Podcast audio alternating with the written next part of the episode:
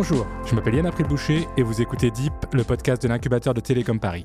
Nous allons plonger ensemble dans les profondeurs de la tech française pour y découvrir les technologies de demain et rencontrer les entrepreneurs qui se cachent derrière les machines. Aujourd'hui, on va parler de jeux vidéo. On pourrait penser qu'on s'éloigne un peu de nos sujets de fond, mais quand on y réfléchit, le secteur des jeux vidéo est évidemment très corrélé à l'évolution des technologies, et peut-être encore plus aujourd'hui avec les révolutions du cloud, de la blockchain ou du métaverse. Mais quels sont donc les liens qui unissent jeux vidéo et technologie, et même plus loin, la science et les jeux vidéo font-ils bon ménage?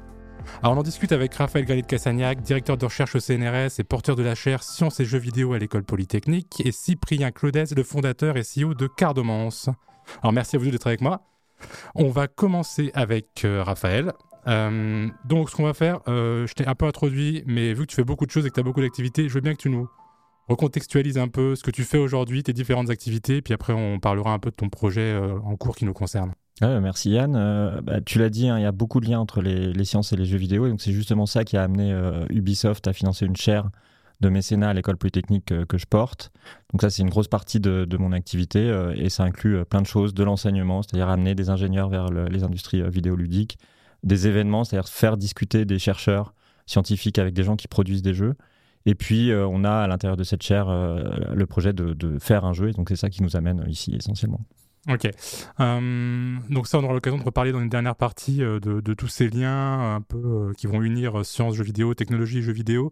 là, je veux bien qu'on parle du coup de, ce projet qui va nous intéresser, qui, t'a amené aujourd'hui à t'intéresser à l'entrepreneuriat aussi, donc encore une nouvelle facette, on va dire, de, ce que tu fais. donc parle-nous un peu de ce projet qui mêle sciences et jeux vidéo et où ça en est, et ce que tu fais dessus. Alors, il y a plein de façons de mélanger les sciences et les jeux vidéo. Moi, je, ma marotte un peu, c'est d'utiliser le jeu vidéo pour populariser la science. Euh, donc le jeu vidéo est un média extraordinaire pour faire ça pour plein de raisons. D'abord parce que le, volume de l'audience est énorme. C'est l'industrie du divertissement qui, euh, qui rapporte le plus d'argent aujourd'hui, plus que les séries. Euh, l'image animée, ça permet vraiment de représenter les concepts scientifiques absolument comme on veut. Les mécaniques de jeu, on peut mettre en tant que mécanique des mécaniques qui sont directement inspirées de la science. Hein, essai, erreur, les chercheurs font ça tout le temps, les, joueurs font ça tout le temps. Et le dernier point, c'est la force de l'interactivité. C'est-à-dire qu'il est assez bien reconnu que quand on fait les choses, on les apprend bien et sans doute mieux que quand on les voit ou quand on les écoute. Donc c'est ça un peu le point de départ pour euh, vraiment faire un jeu euh, qui n'utilise pas la science mais qui la montre au plus grand nombre. Du coup, ça qu'on a l'impression que quand, on parle de, science, de technologie et jeux vidéo, finalement, on va, les jeux vidéo utilisent euh, cette nouvelle technologie, les avancées, les, nouveaux processeurs, le, le métavers, etc. Finalement, on a l'impression que dans l'autre sens, euh, la vulgarisation, la sensibilisation à la science et aux technologies via le jeu vidéo, elle n'a pas l'air trop avancée. J'ai l'impression qu'il n'y a pas énormément d'exemples actuellement. C'est vrai, tu as, complètement raison. En fait, il y, a beaucoup de tentatives de ce qu'on appelle les serious games, mais qui sont, à mon sens, euh, très sérieux. En fait, euh, ce qu'on appelle aujourd'hui le serious game, c'est souvent des jeux qui sont très très sérieux.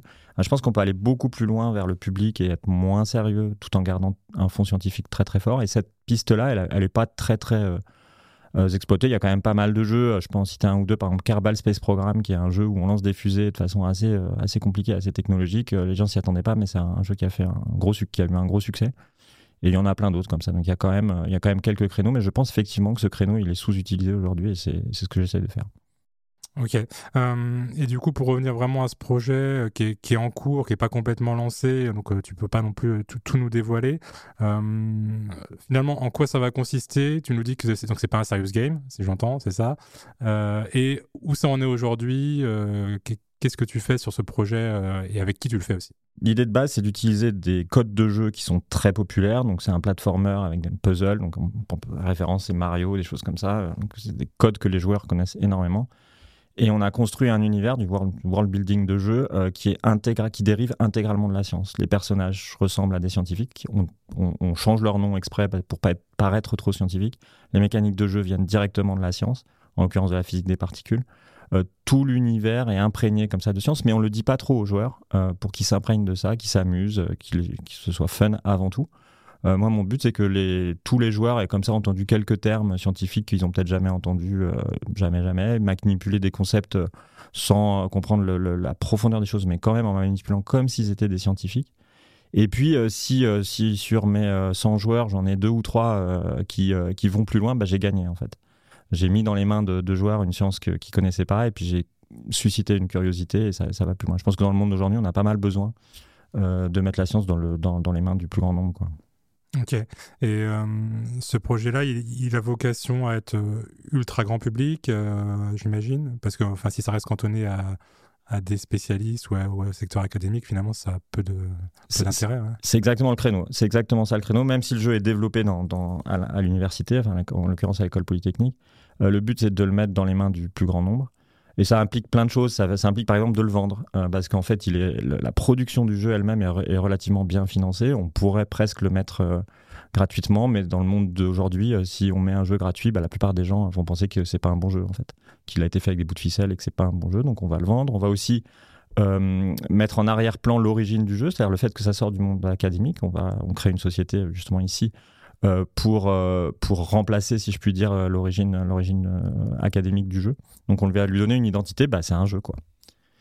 Et tu me demandais tout à l'heure ce que je faisais dedans. Bah, moi, j'ai apporté la science au début, et puis je suis aussi écrivain à côté. J'écris des livres de science-fiction, donc je fais la science et la narration. Je suis un peu le product owner du jeu aussi, donc j'interviens de ce côté-là.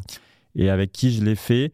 Et eh ben avec l'équipe de la chaire en fait. Donc la chaire, la stratégie de, la chaire qu'on a développée avec, euh, avec Ubisoft, c'était de mettre dans un centre de recherche un petit studio de création de jeux vidéo avec des métiers qui sont typiquement jamais représentés dans un, dans un centre de recherche. Un game designer, des développeurs Unity, un, graphiste, une chef de projet, des UX designers. Donc on est 5 ou 6, euh, on est monté jusqu'à 8 au maximum euh, dans cette chaire. Donc c'est ces gens-là qui ont d'autres missions aussi, mais qui, pendant une fraction non négligeable de leur temps, ont développé le jeu. Ok, tu, l'as rapidement évoqué. On a l'impression que dans cet univers, euh, peut-être encore plus que dans d'autres, dans, la, tech au sens large, dans l'entrepreneuriat, c'est compliqué finalement de passer du stade de, l'idée, du projet de jeu au, business, parce que comme tu dis, il faut, le vendre. Euh, comment toi tu vois ça? Euh, Est-ce que ça te paraît plus dur que de monter un autre projet dans la data ou dans n'importe quoi d'autre? Je sais pas, j'ai pas vraiment de point de comparaison. Euh, ça n'a pas été simple hein, de, de, monter, euh, de monter le projet. Le point clé, c'est que concevoir un jeu vidéo, c'est cher en fait, hein, pour, des gens qui ont des, budgets de, vulgarisation de recherche qui sont en fait petits. Hein. Donc on peut clairement pas demander des sous à, enfin on peut, c'est même comme ça que ça a demandé, mais à, à l'institution, à l'université pour financer des projets qui sont aussi gros que ça. Donc il faut forcément sortir de ce cadre-là.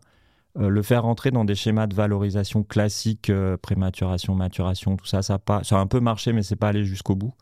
Donc je pense que sans, sans la, chance d'avoir cette chaire euh, académique à un moment, ça aurait été très difficile de le monter en fait. On reprendra un peu cette partie peut-être dans la dernière section du podcast, mais on va écouter un peu Cyprien qui a un projet complètement différent et qui va apporter aussi d'autres visions de, des liens entre technologie et jeux vidéo. Alors Cyprien, je veux bien que toi tu commences par nous pitcher ton projet, donc Cardomance, et après on parlera un peu de ton parcours. Carrément. Salut Yann, merci pour l'invitation. Donc moi, effectivement, je suis sur une partie un peu plus ludique euh, du jeu vidéo, même si c'est quand même pas mal inclus dans, ton projet, Raphaël. Et du coup, moi, je dirige un studio qui s'appelle Cardemance. Et on a euh, la spécificité de se concentrer sur les jeux qui sont gratuits, multijoueurs et compétitifs, donc ceux sur lesquels on peut faire de l'e-sport. Et on apporte aussi une innovation technologique à ça, puisqu'on intègre une surcouche blockchain. Euh, donc ça veut dire que les assets que tu vas pouvoir gagner, acheter dans le jeu, euh, tu les possèdes vraiment et tu peux les revendre, les louer, euh, pourquoi pas les transmettre à ton fils, tu vois, c'est un, sujet, l'héritage dans le jeu vidéo, qui n'a jamais été traité, mais qui, je pense, va émerger puisqu'on a de plus en plus des générations de gamers. Donc, tu as vraiment le, côté, on redonne le pouvoir aux joueurs grâce à la blockchain, grâce aux NFT, euh, sur ce qu'ils achètent ou ce qu'ils gagnent en jeu. Donc ça, c'est assez récent, ce, projet-là. Avant d'en arriver à Cardemance, tu, tu faisais quoi? J'avais une première boîte euh, dans le marketing qui fonctionnait bien, mais j'ai cédé euh, à ma passion, aux sirènes du jeu vidéo. Et après, ça me sert vachement euh, ce que je fais aujourd'hui, que ce soit mes contacts ou que ce soit bah, populariser ce qu'on fait aujourd'hui. L'approche marketing, elle est hyper intéressante pour accrocher l'audience et créer une communauté autour de ce qu'on fait.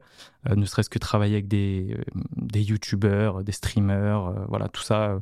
Bah, je sais pas, on utilise beaucoup d'automatisation, des campagnes de pub. Donc, c'est vraiment important aussi et c'est une part de mon métier, même si mon métier, mon job officiel dans cette boîte, c'est CEO et Game Director. J'ai aussi quand même pas mal de regard sur ce qui se fait côté marketing.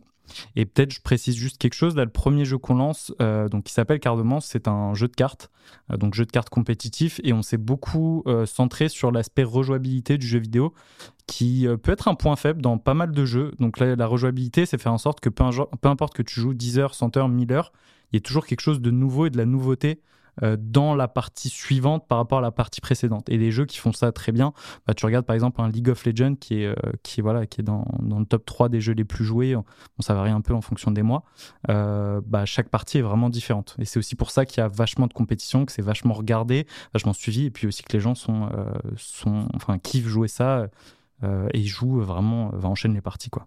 Alors là, c'est encore un point commun qu'on trouve entre tous les projets, que ce soit du jeu vidéo ou du SaaS B2B classique, c'est cette histoire de, rétention et de, bah, rejouabilité sur le fait que les, gens vont continuer à jouer à ton jeu.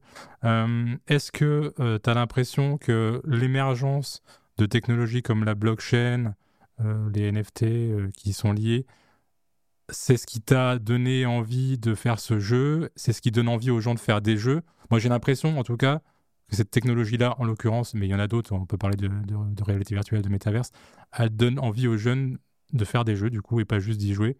C'est un, sentiment qu'on a notamment avec, euh, les jeunes à l'école. Euh, est-ce que c'est ton cas? Est-ce que tu as cette impression-là? Écoute, je dirais pas que c'est mon cas. Euh, je dirais que j'avais vraiment la volonté depuis très longtemps de me dire en fait, tu regardes le jeu de cartes digital aujourd'hui. Donc j'ai vraiment commencé sur l'axe euh, jeu de cartes digital. Euh, tu regardes le jeu de cartes digital aujourd'hui, il s'est complètement séparé du modèle du jeu de cartes papier. Où en fait, le jeu de cartes papier, tu regardes un Magic par exemple, tu as l'aspect collection. Donc tu as vraiment une partie du plaisir de jeu qui réside dans l'aspect collection, dans l'aspect échanger des cartes avec ses camarades et valoriser sa collection, etc. La faire évoluer au fil des extensions et en fait, la collection, elle reflète aussi un peu ton profil de joueur. Et ce plaisir-là, il n'a pas du tout été retranscrit dans les jeux de cartes digitaux, dans le sens où en fait, tu as une collection que tu ne possèdes pas vraiment, que tu ne peux pas, enfin, tu aucune liberté d'aller échanger, revendre tes cartes, les louer, les prêter, les offrir à quelqu'un. Et donc ça, moi, j'ai toujours trouvé ça dommage. Et en fait, pour moi, la technologie, dans ce cas-là très précis, en tout cas, la technologie NFT, c'est juste un moyen euh, d'accomplir euh, ce qu'on voulait faire. Donc c'est pas euh, c'est pas, ça va apporter quelque chose côté gameplay évidemment, cet aspect collection, mais c'est encore une fois un moyen. Et d'ailleurs, euh, nous on a un sujet là qui est assez récent, c'est qu'on a retiré de notre site web euh, le mot NFT. Donc on parle tout simplement de collectible et c'est pas important pour nous que le joueur soit au courant qu'il y ait de la blockchain derrière, qu'il y ait des NFT. Ce qui est important, c'est qu'il sache que ces cartes euh, sont sécurisées et surtout qu'il peut les revendre, les échanger, les offrir comme il le veut. Donc c'est surtout le cas d'usage qui nous intéresse plutôt que la technologie sous-jacente. Est-ce que tu peux nous en dire un peu plus sur euh, où ça en est aujourd'hui, euh, le premier jeu que tu lances? Qu'est-ce que tu as déjà accompli et qu'est-ce qu'il vous reste à faire? Écoute, là, on a lancé une version démo donc le week-end dernier. Euh, donc, on a eu un peu plus de quasiment 400 inscrits sur la, sur la première session de jeu, sachant qu'on n'a pas trop communiqué parce qu'on a anticipé des bugs, on a anticipé aussi des risques côté serveur, donc on voulait voir comment ça réagissait. on a eu des très bons feedbacks sur le gameplay des bugs aussi qu'on a repérés, qu'on n'avait peut-être pas forcément repérés dans les sessions playtest à l'avance.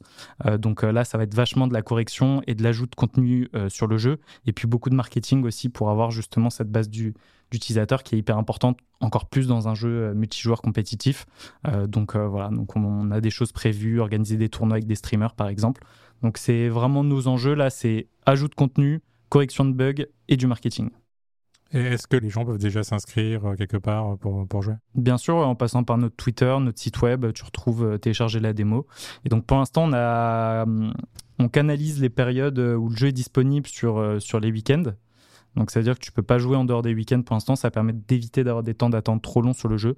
Donc il suffit de s'inscrire et vous recevez un mail pour, pour télécharger le jeu dès qu'il est dispo. Sachant que pour l'instant, on n'a pas encore limité parce qu'on a, on a de la place côté serveur.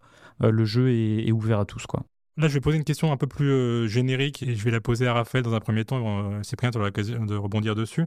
Est-ce que finalement, le jeu vidéo, on a l'impression que c'est un bon indicateur de l'adoption grand public d'une techno, quand on regarde le métaverse, la blockchain dont on vient de parler, et que, et que finalement, on commence toujours à adopter une techno dans l'univers du jeu vidéo avant de la répliquer dans d'autres secteurs. Alors, c'est pas vrai pour tout, euh, mais ça a l'air d'être vrai pour quelques technos. T'en penses quoi, Raphaël? Ouais, c'est, je pense que tu as raison. Euh, bah, le, jeu vidéo, c'est un terrain de jeu, euh, justement, euh, très très large. Donc, tu peux tester et expérimenter des choses à très grande échelle. Et effectivement, il y a beaucoup de jeux vidéo dans des casques de réalité virtuelle. Et finalement, la réalité virtuelle aujourd'hui, elle n'envahit pas notre monde. Mais il y a eu plein de tentatives qui ont été faites dans le jeu vidéo très très tôt. C'est pareil avec les NFT, la blockchain, tout ça.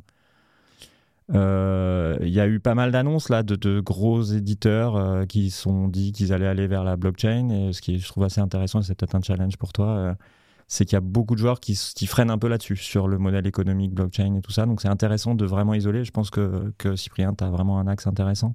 Les cas d'usage dans lesquels ça vaut vraiment le coup d'utiliser les technologies. Donc c'est justement le jeu vidéo un bon terrain de jeu, je pense, pour euh, essayer des trucs et se rendre compte que là, c'est peut-être pas la peine d'utiliser une techno, ça va pas marcher, ça va pas envoyer, et d'identifier les bons cas d'usage dans lesquels la techno fait vraiment une différence par rapport au jeu qui existait avant et où ça vaut vraiment le coup de vraiment le coup d'y aller quoi. Puis aussi on a l'impression que finalement utiliser la réalité virtuelle euh, dans le jeu vidéo pour tester un peu comment ça se passe pour aller euh, ensuite transitionner vers l'utiliser euh, dans la chirurgie médicale, ça fait du sens que l'utiliser directement en chirurgie sans avoir testé nulle part avant et, et c'est un peu la même chose pour pour la blockchain finalement parce qu'on se rend compte que les deux gros secteurs aujourd'hui qui, qui s'intéressent, c'est la finance et les jeux vidéo. C'est plus simple de tester des, enjeux sur la finance, euh, sur les jeux vidéo avant de switcher sur des enjeux purement financiers et bancaires. J'ai peut-être une exception à ça, euh, si tu me permets, c'est l'IA par exemple, parce que dans les jeux vidéo, il y a de l'IA depuis très très longtemps, de l'IA euh, ancienne formule.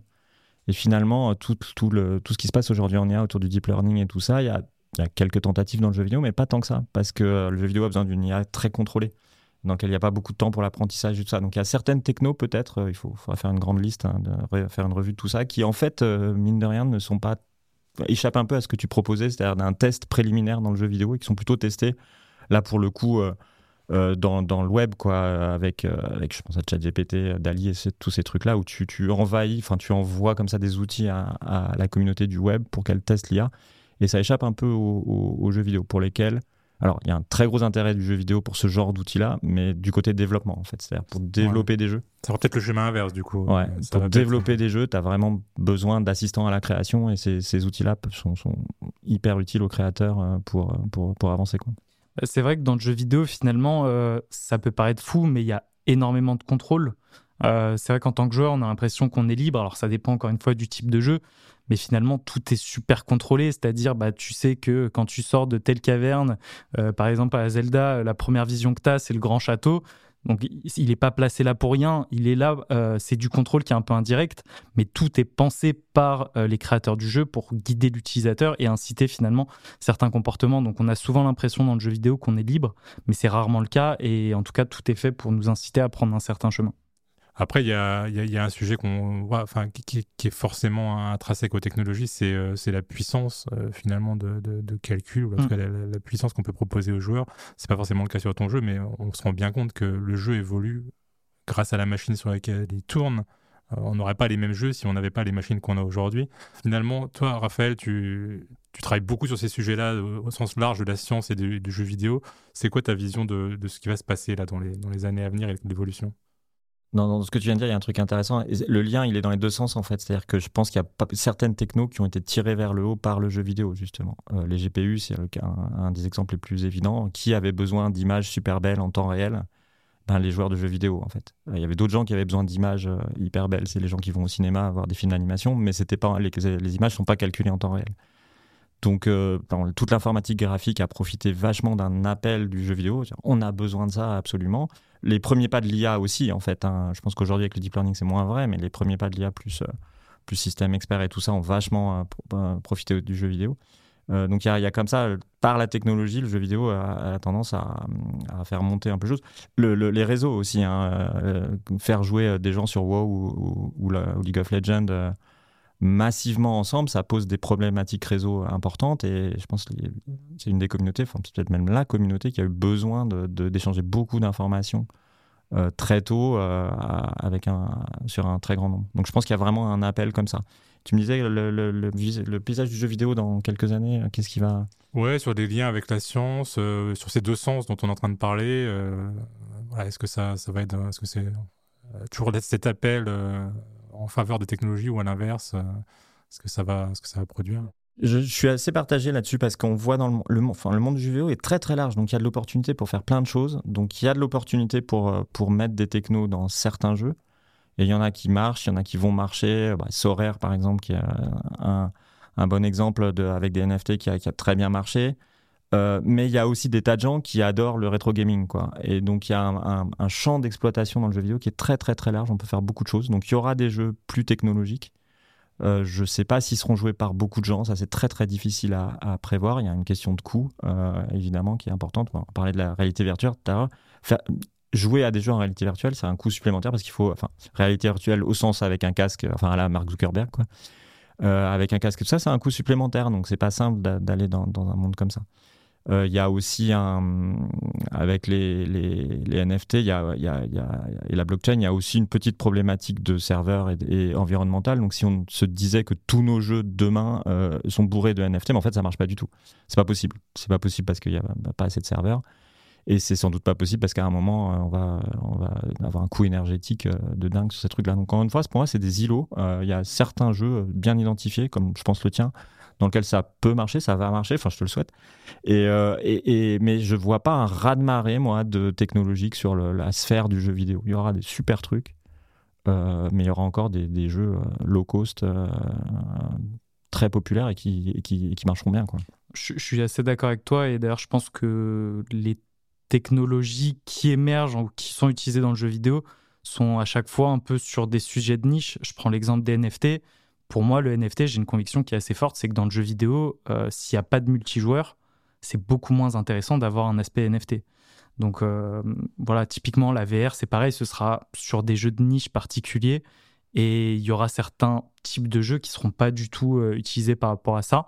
L'IA, par exemple, pourrait vachement être utilisée. Et moi, c'est peut-être une prédiction qui enfin que je verrais bien voir venir sur, dans le monde du jeu vidéo, l'IA pourrait être utilisée pour avoir une expérience personnalisée, c'est-à-dire que chacun aurait le jeu vidéo, euh, enfin vivrait le jeu vidéo à sa façon grâce à de l'IA qui va venir adapter le jeu vidéo euh, pour toi, que ce soit la musique du jeu, que ce soit les personnages, que ce soit l'histoire. Donc ça, ça pourrait être intéressant, mais encore une fois, je pense que le jeu va pas forcément évoluer complètement dans l'ensemble grâce à une technologie, mais plutôt par petits, euh, comme tu disais, par petits lots, par petites niches et secteurs euh, de jeu euh, particuliers. Alors je vais, en profiter pour te poser la dernière question que je pose à tout le monde. Je veux bien que tu me cites en gros une technologie qui, qui, te fait vibrer en ce moment, qui t'intéresse beaucoup. Ça peut être celle sur laquelle tu travailles, les NFT, la blockchain ou autre.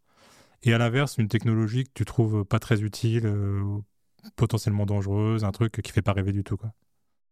Écoute, euh, bon, il y a l'IA évidemment, mais c'est un peu la réponse facile en ce moment. Donc, euh, je vais. Alors, moi, il y a quand même une technologie qui me plaît beaucoup et c'est aussi de par euh, un peu mes différentes expériences, notamment en marketing, bah, l'aspect métaverse que je trouve assez intéressant et tu vois de plus en plus de marques qui collaborent notamment avec le milieu du jeu vidéo. D'ailleurs, quand je donnais des cours en école, c'est une des parties que je présentais, c'est comment les marques vont de plus en plus collaborer avec les jeux vidéo. Et là, c'est en train d'exploser. Tu vois de plus en plus de marques qui collaborent avec des métaverses, mais aussi des jeux vidéo. Donc, je pense qu'il y a vraiment des choses intéressantes à faire, d'autant plus qu'aujourd'hui, les métaverses ne touchent pas les cinq sens. Euh, donc, tu as l'ouïe et la vue qui sont touchés, mais euh, tu vois, le toucher, justement, euh, n'est pas présent. L'aspect olfactif n'est pas présent dans les métaverses. Donc, je, je, suis vraiment curieux de voir ce que ça donnera dans quelques années. Ok. Et à l'inverse, un truc un peu bancal? Écoute, tu peux être complètement technophile et me dire rien. Hein, ouais, bah écoute, tu vois, je peux te dire aussi, du coup, à ce moment-là, les NFT, dans, dans, une certaine mesure, qui sont souvent très mal utilisés et n'apportent absolument pas de valeur. Donc on le met un petit peu à toutes les sauces et bah forcément, moi, je discute avec beaucoup de gens de cet univers-là, je vois passer beaucoup de projets et voilà, des fois, il y a des trucs qui, c'est clair et net que ça va droit dans le mur et je trouve ça assez fou, donc c'est un peu dommage. Ouais, c'est un peu le cas, je pense, de beaucoup de technologies émergentes. Euh, on a vu à peu près le schéma se répéter beaucoup. Euh, Raphaël, même, euh, même question. J'ai presque envie de donner la même réponse, mais. on a déjà prise, désolé Raphaël. ouais, ouais. L'IA pour le, le, le, côté fascinant, c'est moi, les, moi qui suis assez. enfin, j'écris des livres et tout ça, donc je suis assez. J'aime bien la création, quoi. Et le fait qu'on puisse créer, fabriquer des outils. Et pour moi, c'est vraiment des assistants à la création. Ça ne remplace pas l'aspect créatif. C'est-à-dire que plein de gens aujourd'hui vont pouvoir utiliser ces outils pour, euh, pour, pour créer des choses. Et ça, c'est vachement intéressant, je trouve. Et euh, c'est compliqué, hein, on ne sait pas où ça va en termes de, droit, on ne sait pas où ça va parce que ces, entités euh, digèrent tout ce que plein de gens ont fait et, le recrachent. Ça va sans doute avoir des, influences importantes sur, certains métiers. Hein. C'est-à-dire que les, illustrateurs de, par exemple, les illustrateurs de presse ou les gens qui font des infographies, des choses comme ça, pourront bientôt être remplacés par des IA. Enfin, il y aura quand même quelqu'un qui commandera à l'IA de faire telle ou telle chose. Donc, il y a des nouveaux métiers qui vont émerger. Mais donc, cette partie, donc, il y a du toujours, dans toutes, les dans toutes les technologies, il y a le pire et le meilleur. Moi, je suis absolument sûr de ça. Donc, l'IA, pour moi, fait partie des trucs qui me fascinent, qui me fascinent vraiment. Et euh, sur là où je suis un peu plus euh, réservé, bah, je trouve que c'est un peu comme toi, c'est un peu les NFT. C'est-à-dire, en ce moment, c'est le. Enfin, toutes les technos émergentes sont un peu la tarte à la crème, on en entend toujours parler.